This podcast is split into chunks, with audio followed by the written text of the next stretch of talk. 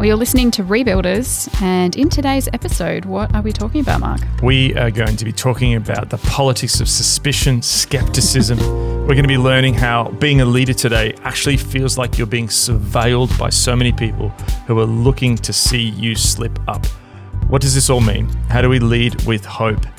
And why has Daniel finally said yes to big donut money? And will he ever be the same again? Oh, it's a big episode we've got in store for you. And just a reminder before we kick into it, you can register for our mailing list and get a whole host of different references and resources in that email. So head to rebuilders.co and sign up there.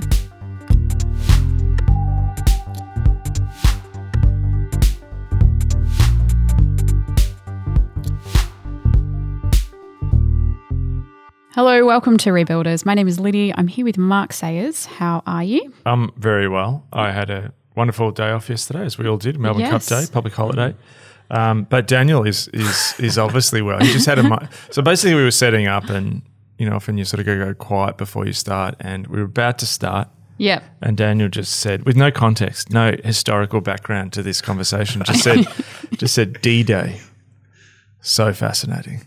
It is. I'm reading. I've just I read um, uh, Stephen Ambrose' uh, Band of Brothers a couple months ago, which is like the book based that the TV series is based off. But he re- wrote another book called D Day, which is like just a deep dive into. and It's like it's huge. You know, like I I read on my Kindle, and the you can do a sample. It took me three hours to read the sample, and I thought I'd just read the book. and then I was like, all right, now you've still got 40 hours to go to read the rest of it.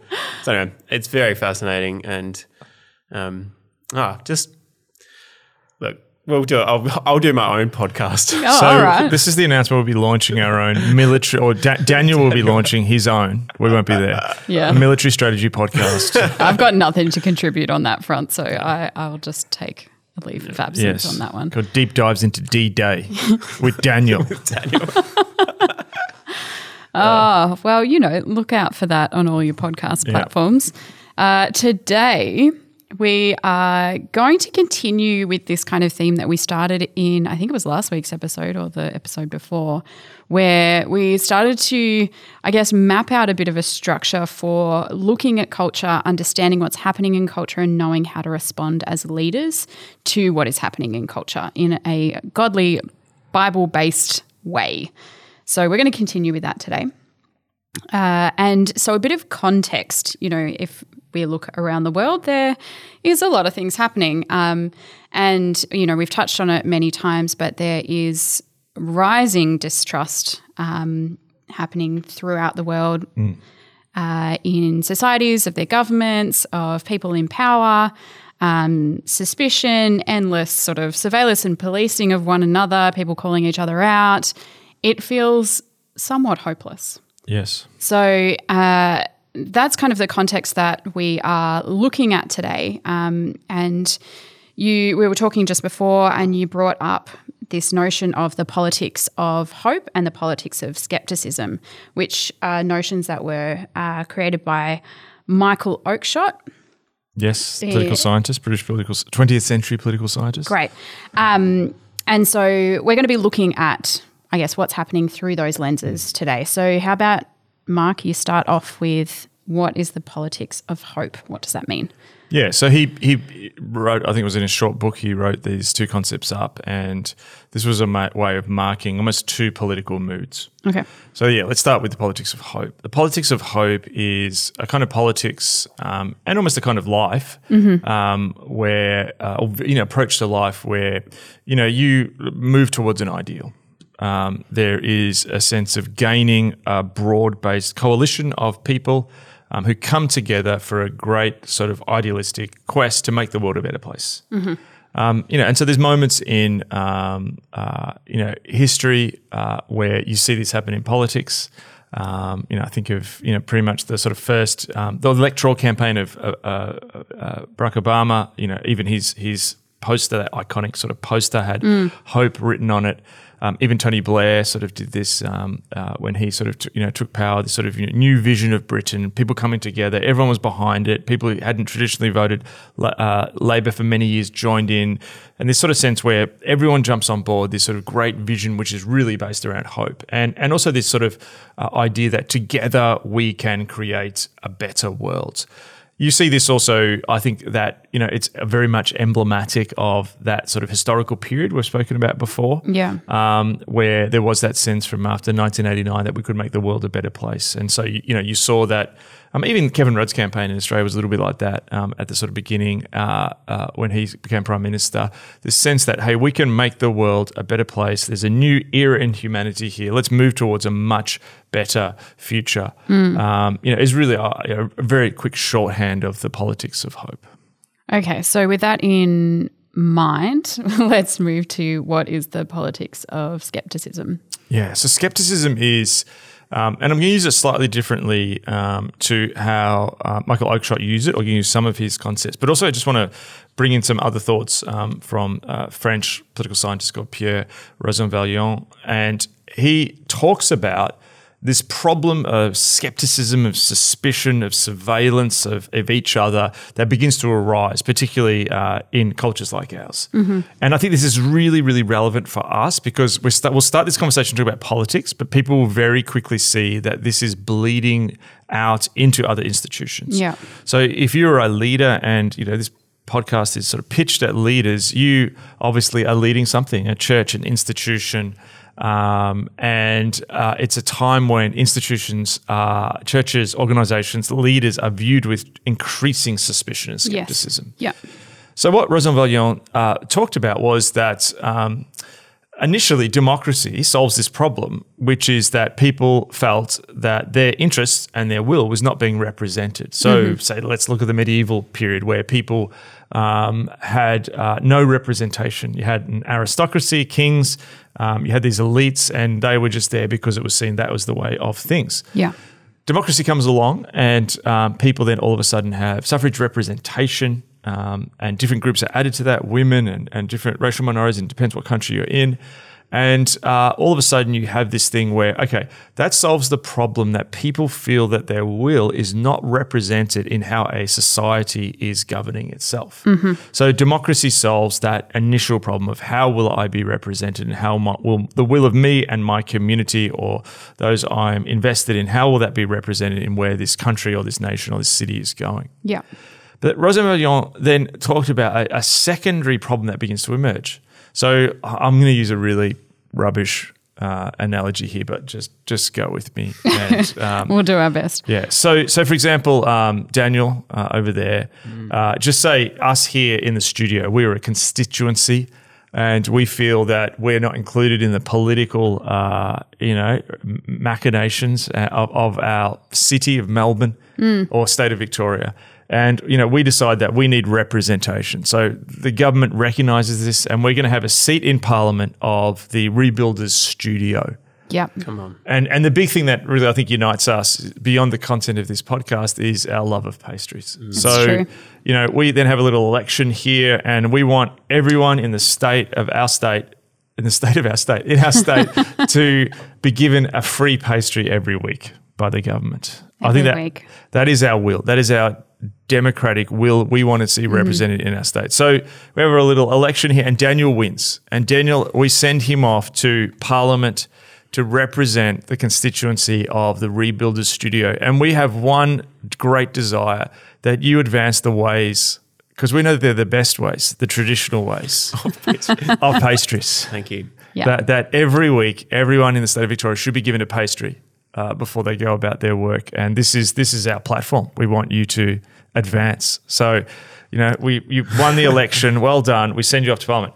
Yeah, Okay. So that, but then what happens is, uh, Rosanvallon talked about the problem is a democracy is an open debate. That the reason you go to a parliament is that what parliaments do is they debate each other, and whether that's a congress or whatever it's called in the country that you're listening, um, there are democratic spaces where people then discuss these issues.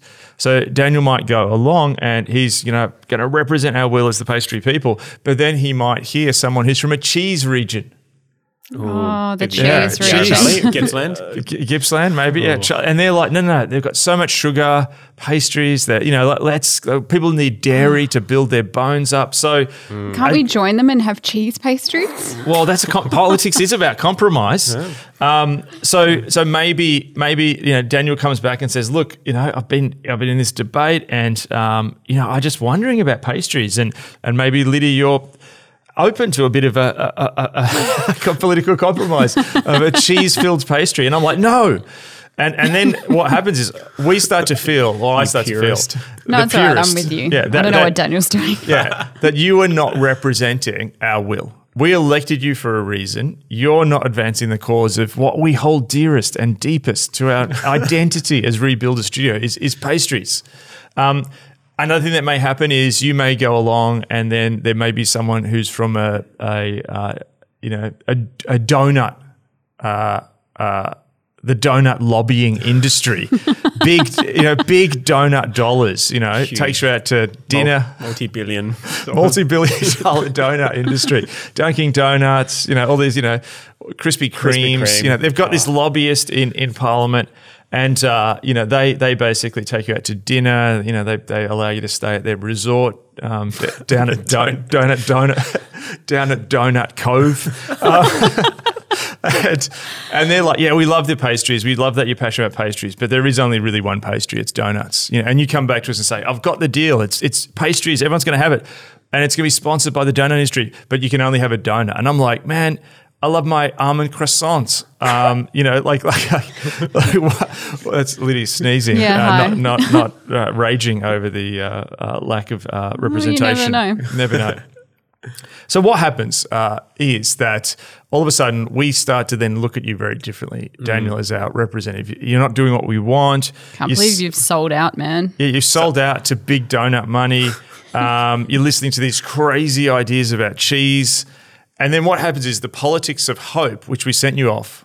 We sent you off with hope. It was a, it was a unified. The, the Rebuilder Studio was unified in the politics of hope mm-hmm. of pastries for every person in our state. All of a sudden now it's skepticism, and we're mm. watching you. We're looking at who you're hanging out with. We're seeing your Instagram, you know, live, and we're writing Down you at Donut Cove. down at Donut. He's, oh, he's with the Krispy Kreme guy again. What's going on? And then we start to call you out and we start to uh, influence these ways of trying to make sure our will is represented, but not just through voting. Yes, yes. Okay.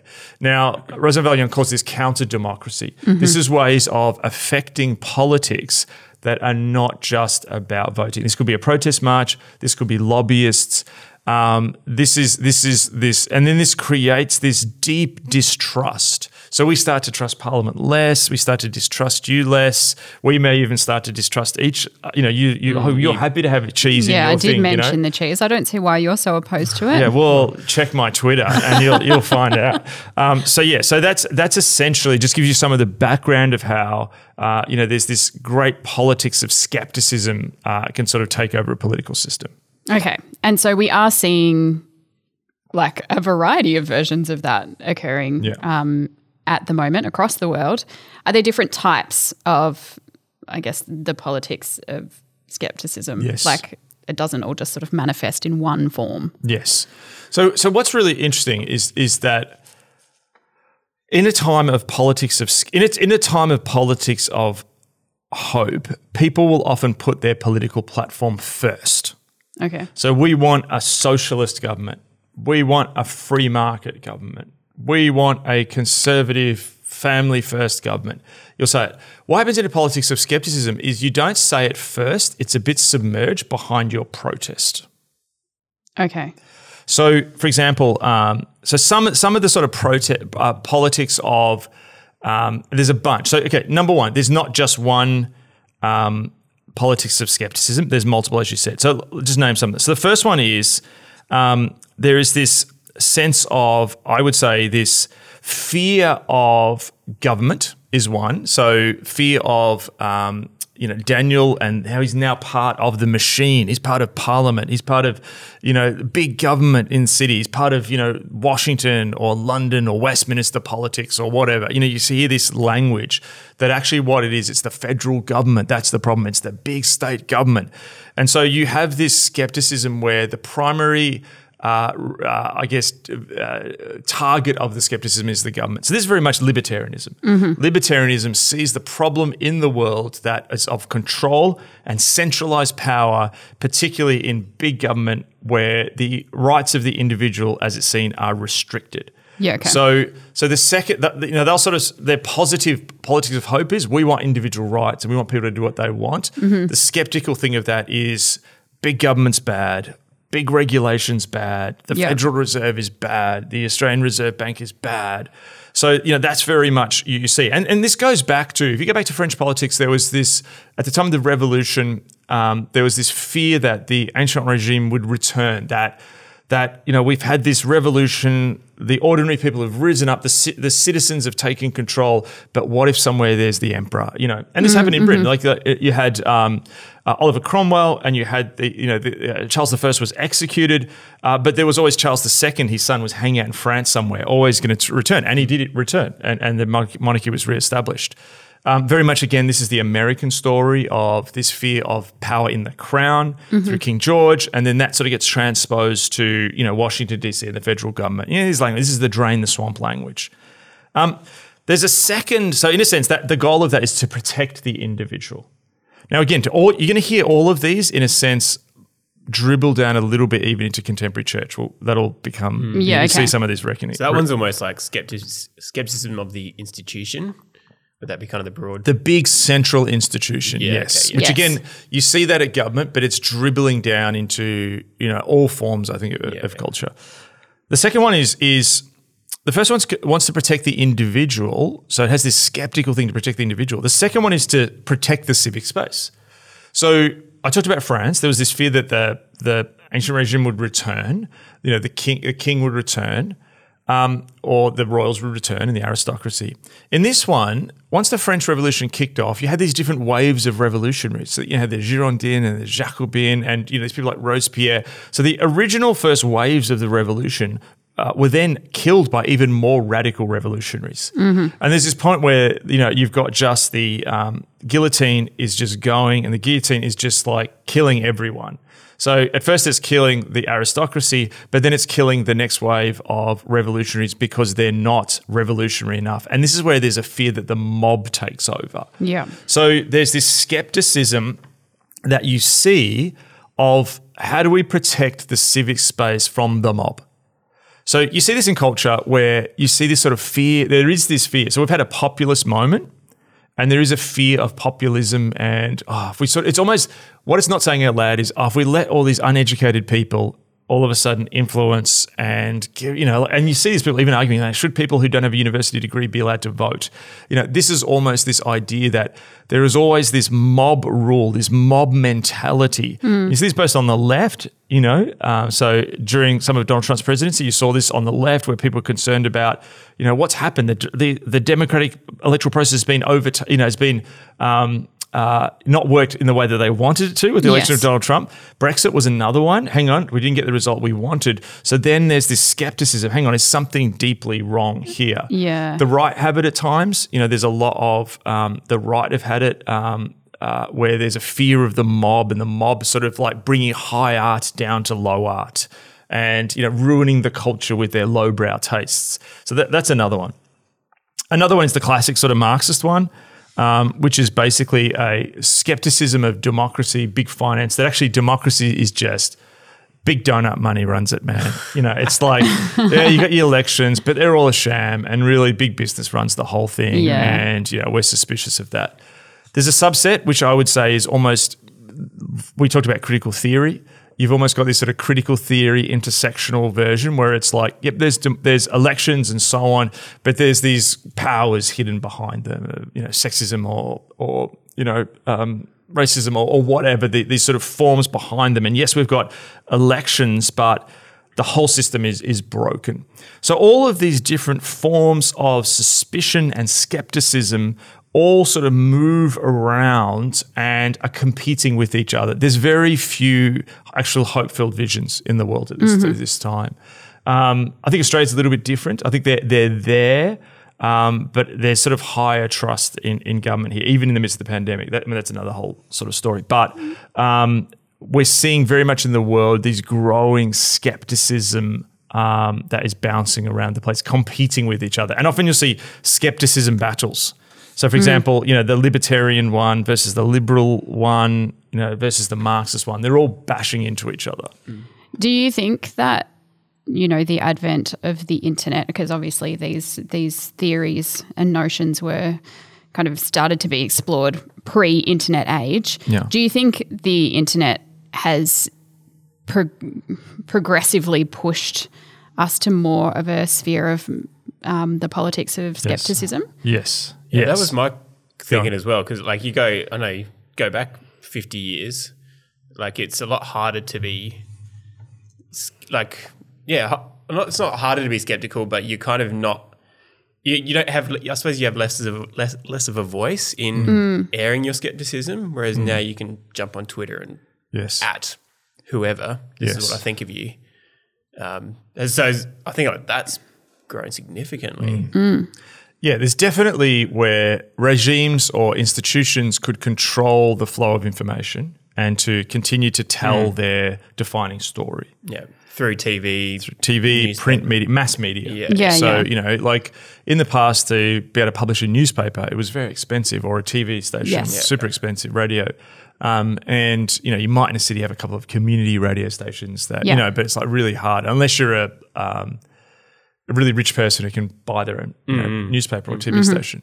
Um, the internet has flattened all of that. So the internet, by its very nature, and this is you know similar to what we spoke about in the Network World um, series that we did, is that it drains power away from the center. yeah, Yeah. Um, and that's what we've seen. So number one, it it it, cre- it moves it away from the center. Um, so that sort of just already starts to create a skepticism naturally because of its structure. The second thing is what the internet does is the internet. So Rosanvallon talked about surveillance.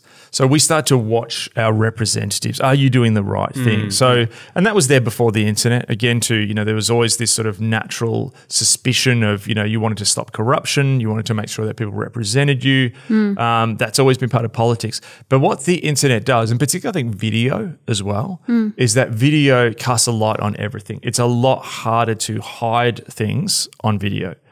Um, and so, you know, like I just was an example. This morning I was, you know, watching the news and, you know, there's the um, global um, climate um, uh, meeting in Glasgow.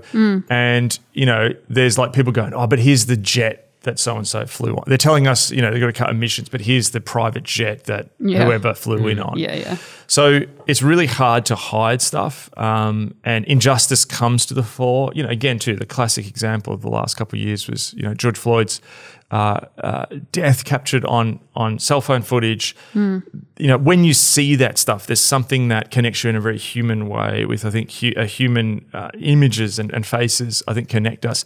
So what that does is it creates this sort of like a lot of people are, are, afraid of surveillance culture. You know, we think of places like China and stuff that's happened with different security services and um, um, the internet. But what people don't realize, there's almost a generalized public surveillance going on all the time. Yeah. So, so people are always watching what others are doing. It can even just be happening in a group of friends. Like, oh, that person went to that party without telling me because you see things that you wouldn't normally see. So it creates this whole sort of context and and and uh, battleground, if you like, of surveillance.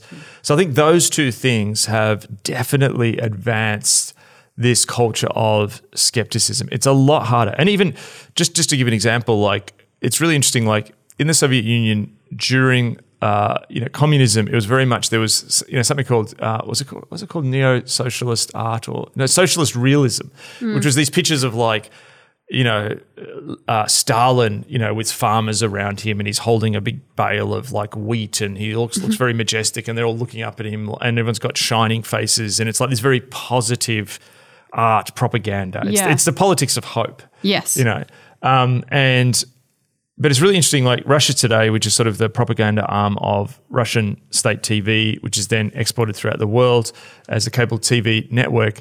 Their motto is question everything.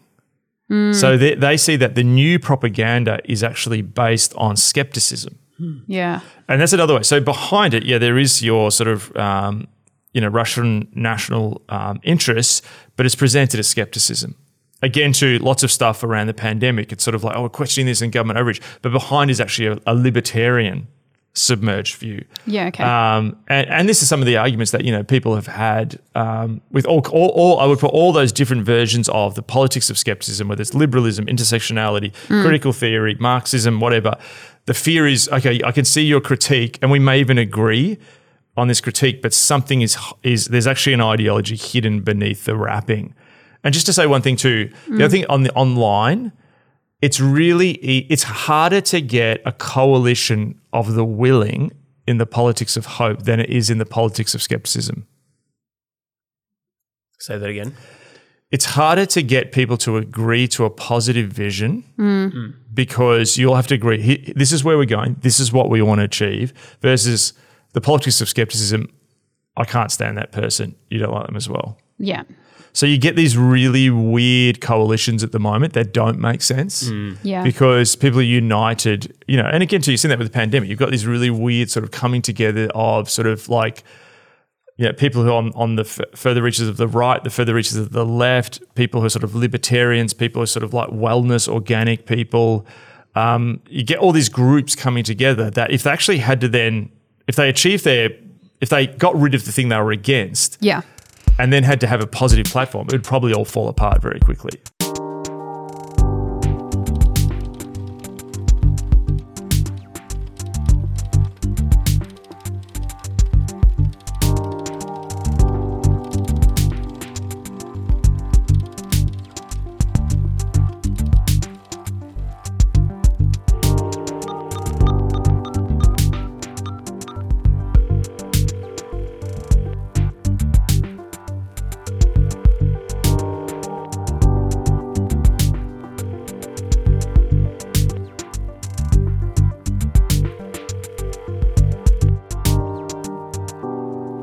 So, uh, like, what I'm hearing is that a lot of this comes down to trust, um, and that there is a significant lack of trust going Yes. on um, across the world between individuals, but also between individuals and societies and their um, institutions and their governing sort of bodies. With the lack of trust at the moment, and put that in the context of the fact that there is a lot of stuff happening in the world where we need kind of specialist people to look after Yes. stuff like COVID 19 and Yes, the pandemic, yes. Um, uh, climate change, Yes. geopolitical tensions. You know, th- there are a lot of things that are occurring that require um, the individual to trust or the the mob to Yes. trust. What like how does how is this playing out? Yes. And yeah, That's a good point. So, okay, so the politics of suspicion, a lot of and skepticism, a lot of it started when the world was sort of just moving along and the economy was growing. And again, to that classic period we always talk about, 1989 onwards, where there wasn't a global war on terror. The economy looked like grow forever. It seemed like apartheid had fallen. You know, communism was falling in large parts of the world. So things were just going to slide and slowly get better. And you know, it was more about you know what sneakers you were going to buy on this wonderful new platform called online shopping versus the big issues in the world. Yeah. Now, the politics of skepticism started to grow in that area. What's really interesting, I think, particularly, and I think that the pandemic's the beginning of this, is how do you then. Okay, so politics, at the moment that the culture has become really, really ideological, I think you could make a really good argument that politics is having to become less ideological. okay, Now, a lot of people disagree with me on that, but bear with me. What I find interesting is when a pandemic comes along, you have to do what works versus necessarily your ideology. So, classic example mm-hmm. you had left and right wing governments all across the world give out stimulus. yeah, So, you had governments which classically were let's not. Um, the government, sh- like you know, you, you had governments which were right wing, which you know, they classically were like, let's not let the government run the economy. All of a sudden, we're running the economy in incredibly interventionist ways. yeah, across the world. When you had the US was heading towards a recession because of COVID 19, which was possibly going to be worse than the 20, uh, 2008 2009 global financial recession, no one was, virtually no one was saying, don't send out stimulus. Everyone was like, you need to send out stimulus. Yeah. Um, so you have these things where what's happening in the world is because what, what Adam Tooze, the economist, argues that effectively what's happening in politics, politics is moving now into the art of risk management and dealing with crises, crisis management, risk management. Again, we've talked about risk world that we're in, Ulrich mm-hmm. Beck's mm-hmm. idea that the world is um, increasingly challenged by things like new geopolitical, like managing Taiwan and the geopolitical tensions around the South China Sea and Taiwan is a mm-hmm. huge balancing act that is going to be really difficult. The supply chain issues we talked about Yeah, yeah. recently, Um, the global economy, the, the trillions and trillions of dollars of debt that the world is now in because of these stimuluses, um, the possible return of inflation. Um, the economy is heading into uncharted waters. The the potential of new pandemics in the future, as I said, we're mm, speaking as the um, world is gathering in Glasgow to speak about the climate change challenges. There are so many challenges in the world at this point in time that increasingly it's less about, for governments, it's less about a politics of skepticism or a politics of hope. It's now about a politics of managing crises. Yeah. Okay. Now, in a crisis, you need trust. Um, and, um, you know, I think one reason that in Australia it's been different, you know, like Australia's now, you know, it's really interesting. We've been reporting at different times Australia's going to hit an extremely high vaccine rate, possibly one of the highest vaccine rates in the world. Canberra, and uh, one of our major cities, is hitting 99% vaccination. Is that there's a much higher trust in, in central government in, in, in Australia. Um, and so uh, you look at Brazil, Brazil um, has some of the least trust. So I think Denmark has a really high trust. Um, I was actually, I saw the stats in here somewhere. Um, so uh, uh, where is it? This is, you know, looking through pages as um, I can't do two things at once, is what the audience is realizing at home. But look, I'll just summarize. Um, Was it a table? it was a quote somewhere. Oh. Yeah. So, so, so for example, uh, Denmark, which is often rate Francis Fukuyama, the political scientist, said Denmark is you know sort of one of the freest, sort of you know best run countries in the world. They have a huge trust in each other and the government. Brazil um, has a really low trust in each other in the government, and you see Brazil is in a really polarized place um, at this point in time. Um, so there's this sense that you need trust.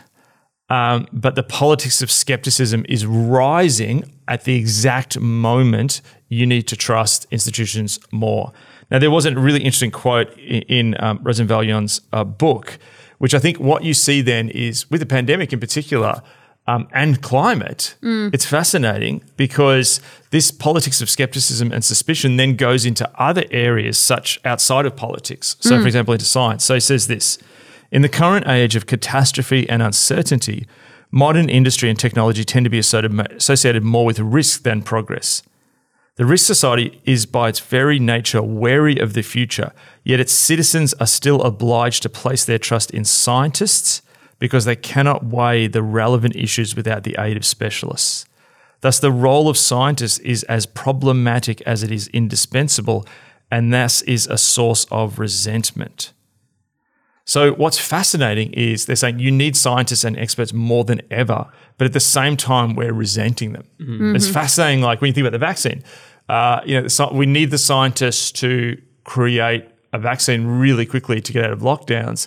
But then when they bring the vaccine along, there's this huge culture of skepticism and suspicion around them. Yeah. Yeah. Same with climate scientists. So all of a sudden, these things, it's not just about people reacting against science, because there's all these other areas in life where we use science and don't even think about it. But there's particular, uh, this is this dynamic of high risk, high crises alongside high suspicion, which is fascinating. Is that partly going back to the what we talked about in the previous episode of value versus fact, Mm. where scientists like, here's the facts, but Yes. oh, hang on, that clashes with my value. Yes. Is that the kind of Yes. dynamic playing out there? Yeah. So Newbigin's sort of like understanding of how sort of plausibility and truth works. Yeah. Um, so to surveil you, like the the the values language is like, well, it's naturally suspicious. So you, you as You come back to us and say from Parliament and say donuts are better. It is a fact, and we're like, yeah, but how do you know that? I've been on Google and you know Yeah. I've checked out the truth The for myself. bigwigs down at Donut Cove. Yeah, yeah, yeah. they told me. yeah, the donut. you- You're just sold out to Donut Cove money, man.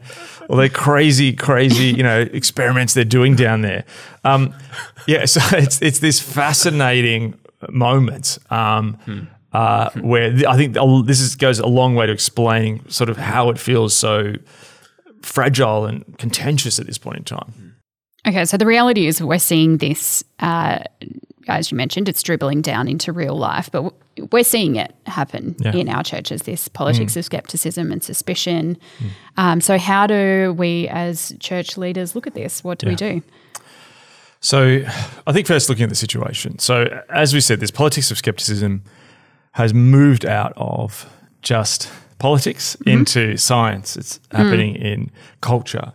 Yeah. It's happening everywhere. It's happening in the workplace. Um, and it's definitely happening in churches. And as we mentioned at the top, that if you're a leader, if you're part of an institution, you increasingly will be viewed with suspicion. Yeah. Um, and I think we, we used to think about this in particular ways. Oh, I'm just going to be viewed with suspicion by those people outside of the church or something. Um, or perhaps that super religious group within the church. You know, classically there was things like the worship wars, the people who like the the traditional organ versus the Yes. contemporary, you know, guitar based music, or there may be people who are on, you know, different I don't know, theological divides of, you know, should there be women preachers, shouldn't there be? Or, you know, stuff like this. That, that's classically how these things played Mm-hmm. out. But now it's happening in, I think it, what's happening in the church looks more like what's actually happening outside of the culture. Yeah, okay. There's less battles are theological, more they are, or maybe they actually really are theological. I'll come to that in a second. But they, they seem more cultural or political. Um, and so people are bringing the framework of suspicion that they're dealing with in the rest of their lives that Yep. they may deal with, you know, that store they just bought something from or their local member of parliament or whatever. They're bringing that into the church. Now, I mentioned surveillance, and um, I think it's probably just helpful to name that perhaps some of the stress that leaders have been feeling is that you are surveilled. Yeah. Well, it's the whole council culture thing, right? Exactly. Um, and so that f- feeling that you may feel like, oh man, whatever I do, I'm going to get someone upset is, Yeah. is also because you are being surveilled. Yeah. Um, and the reason you're being surveilled is you're viewed with the politics of skepticism. Um, and I think the other point that's worth noting is I think a lot of people in learning how to be leaders, there's a lot of leadership books on how to do the politics of hope. It was the last era we've just come from. Um, that's maybe what you learned at college or seminary or from that really helpful business leadership book or that helpful Christian leadership book. Politics of hope doesn't always work well in politics of skepticism. You get up there and people are like, who is this guy? Now, it does work with some people. Yep. Um, but really, a lot of uh, political hay has been made in attacking things, and we're now seeing that in the church. People who are, you know, not for this great vision here are where these people who are against critical theory or you know whatever. Yeah. Um, and so, you know, I think understanding that that context has changed. But when the context, the environment changes, that's always an opportunity to go deeper with God. Um, you know, I think it's a big, uh, you know, truth of this podcast. Um, so I think that, that's how we're seeing it. It, it dribbled down. Um, but I think we actually, I, I mentioned they're theological, and I actually think there is something theologically going on behind this. Okay. Well, with that in mind, how do we look at it biblically then? How do we Yeah. understand it? We're returning to our book of the month, months, or uh, is you know uh, Michael Goheen's uh, book about Lesslie Newbigin and his sort of compilation of Lesslie Newbigin's thought, which is a great uh, reconnection for me with Newbigin's thought and an introduction for others. Um, he, he talks about the fact that Newbigin saw Lesslie Newbigin, who was a, if you're listening for the first time, is a uh, British Christian thinker who went to India for many, many years, encountered um, uh, Indian culture and how to communicate the gospel in Indian culture. Yep. Then came back to the UK and then looked at Western culture through a very similar lens. And he argued that every encounter between the gospel and a culture created a kind of tension. And it created this, um, I put in the simplest forms, a yes and a no to culture. So what that meant was that there is a form where a, there are things in every culture, eternity is in our hearts, that may reflect the creational order of God's goodness in the world. Okay. Yep. Um, it could be that a culture has a respect for elders. Yep. something that Proverbs tells us to do.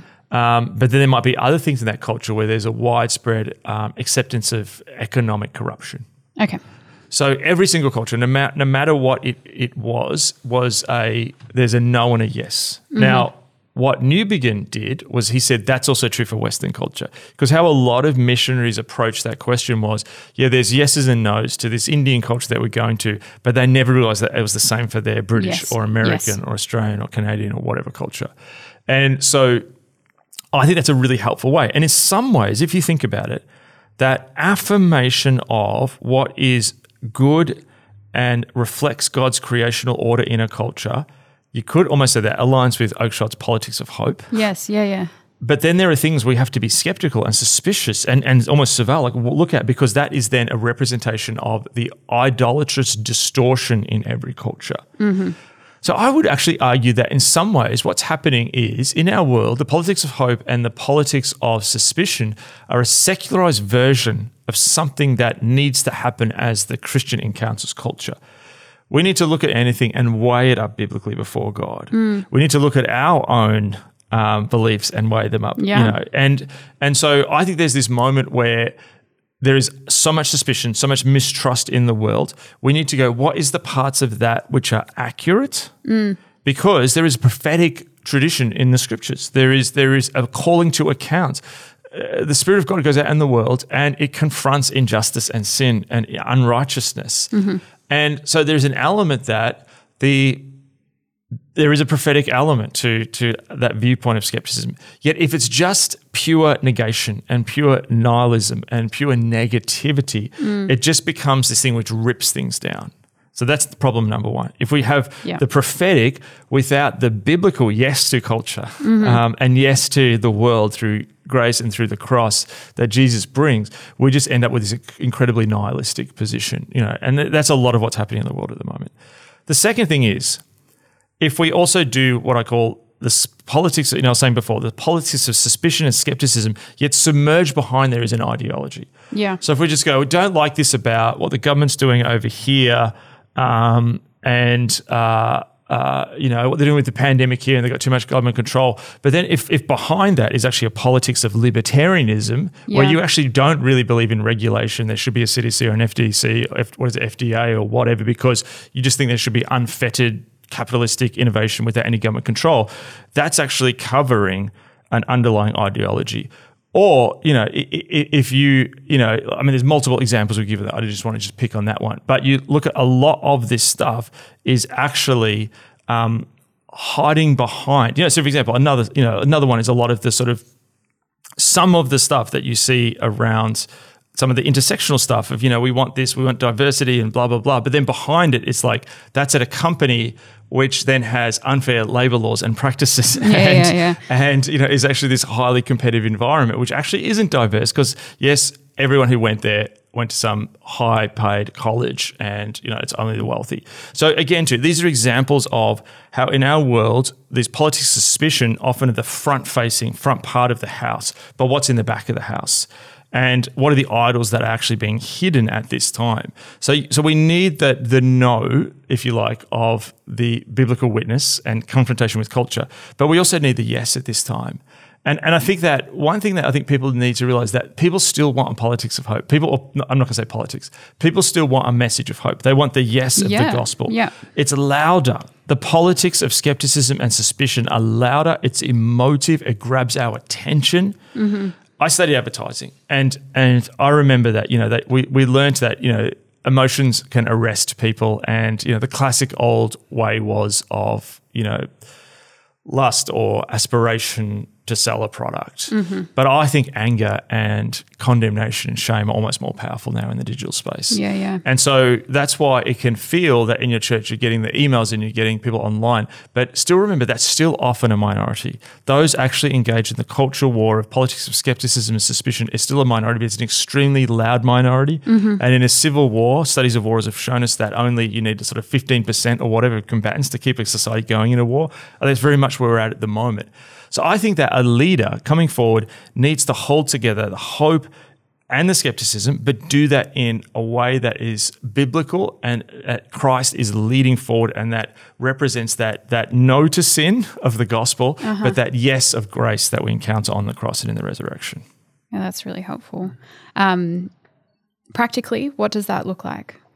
Okay, so I don't have a, like an answer. Like, okay, what I really want to avoid here is more and more. I think one of the big lessons of the last two years is I talk about the West a lot, but realize how different the West is, and particularly how the pandemic and some of these cultural issues are oh, yeah. so different yeah. in different cultures. Um, someone who's listening to this in Ontario, I mean, we can say Canada versus Australia. Let's just look at Canada. This is going to be different in British Columbia, Ontario, where you are in Ontario to Quebec. Uh, it's different where you are, rural, city, different parts of a city. Yeah. Uh, whatever group you're working with, what's the demographic makeup of your church? This is different in different places. I think we're in an open source moment. Mm. We're in an open source moment. And what I mean by that is an open source moment where anyone can write code. And I think there's a great thing that God's doing in the world now where we're all working on this together. What this looks like for us in Melbourne, um, this part of Melbourne with the people that God's called us to leave, will look di- to lead, will look different in other parts uh, yeah. of the world. So I feel like there's this great project as we move into this time of this widespread distrust, also a time where increasingly crisis and risk is going to be central to our lives, and governments working their way through that, and communities working their way through that. There, there needs to be people out there who are going forth and doing that contextual learning that mm. Lesslie Newbigin did. Lesslie Newbigin, I think, has something to offer us because he was doing cultural missiology and he was biblically reading the culture as he encountered the culture like the metaverse. We'll talk about the metaverse, but the metaverse just, you know, I mean, I've been talking about it for a little bit, but it's new. Like, but then Facebook, like, like the metaverse is ha- all this stuff is happening so quickly. Yeah. We need people responding to this in biblical ways as it is happening, encountering that culture. What is right about this? What, what, what aligns with the creational mandate? What goes against the creational mandate and is it an idolatrous distortion? So I, I have this hope that, you know, I, I, don't think this is like some, you know, bad business book from 1994. I'm like, well, okay, let me give you the five things to do. I think this is the great work of our lives. And I think yeah. those listening who feel a tension at this moment and hate being in conflict and feel like they're being surveilled and all of that. Let's turn that. that that's how leaders have always felt through most of history. It's the, this sort of politics of hope with no substance, uh, sort of ideology that that led us to believe that we could lead everyone to this wonderful coalition. Everyone would be happy. Um, but actually, we see Jesus said that people will come against you. So let's work together. Let's pray for each other let's trust that God's actually going to lead us to this point where I think He does a new thing as we learn to really weigh up culture. Mm. I think one of the great things that have let us down in the last period has we were not good at reading culture. And we need to get really good at biblically reading culture because we're going to be encountering a dynamic, changing culture all the time. And we need to respond with uh, true. And the only way we can respond to that dynamic, changing culture is when we're connected to the the unchanging God and his biblical yeah. vision, which helps us see the world through the spectacles of the gospel. Whew, so great. So helpful, Mark. Thank you. Uh, yeah, we look forward to diving into a little bit more of that next time. Just a reminder if you are listening and you want a list of all of those books that were referenced and other things that were referenced today, we send them out alongside our um, episode release. So if you want to sign up to our mailing list, you can head to rebuilders.co and register for the mailing list there, and we'll get an email out to you. See you next time.